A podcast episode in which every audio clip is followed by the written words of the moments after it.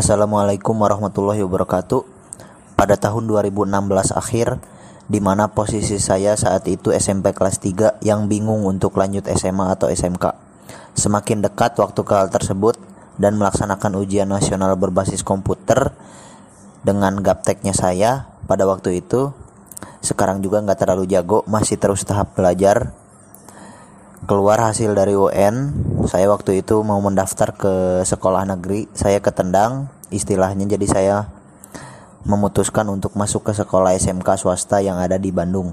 Masuklah ke situ dengan jurusan rekayasa perangkat lunak.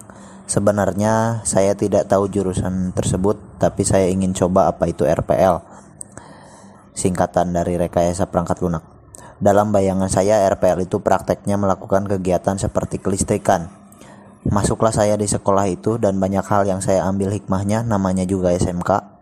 Biasanya itu harus disiplin, saya langsung beradaptasi di situ dan di RPL ini saya banyak mengenal teknologi yang saat ini dipakai dari bahasanya, aplikasinya, dan fungsinya.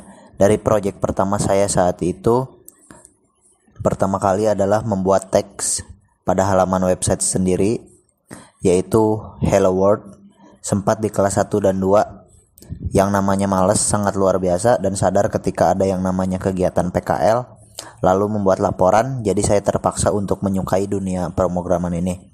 Akhirnya saya tertarik terhadap dunia pemrograman karena bisa membuat hidup menjadi lebih berarti menurut saya bisa membuat apa pun menggunakan kode-kode atau yang biasanya disebut coding di tahun 2020 setelah saya melewati dua tahun belajar tidak ada yang masuk sama sekali Alhamdulillahnya di kelas 3 saya mulai menyukai dan hasilnya adalah buat website Code.ever ini.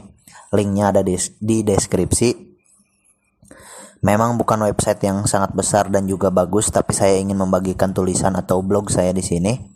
Karena saya juga senang menulis di media apa pun untuk di YouTube.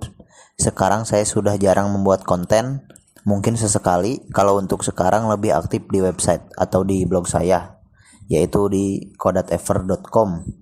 Linknya ada di, deskripsi dan jangan lupa ngopi.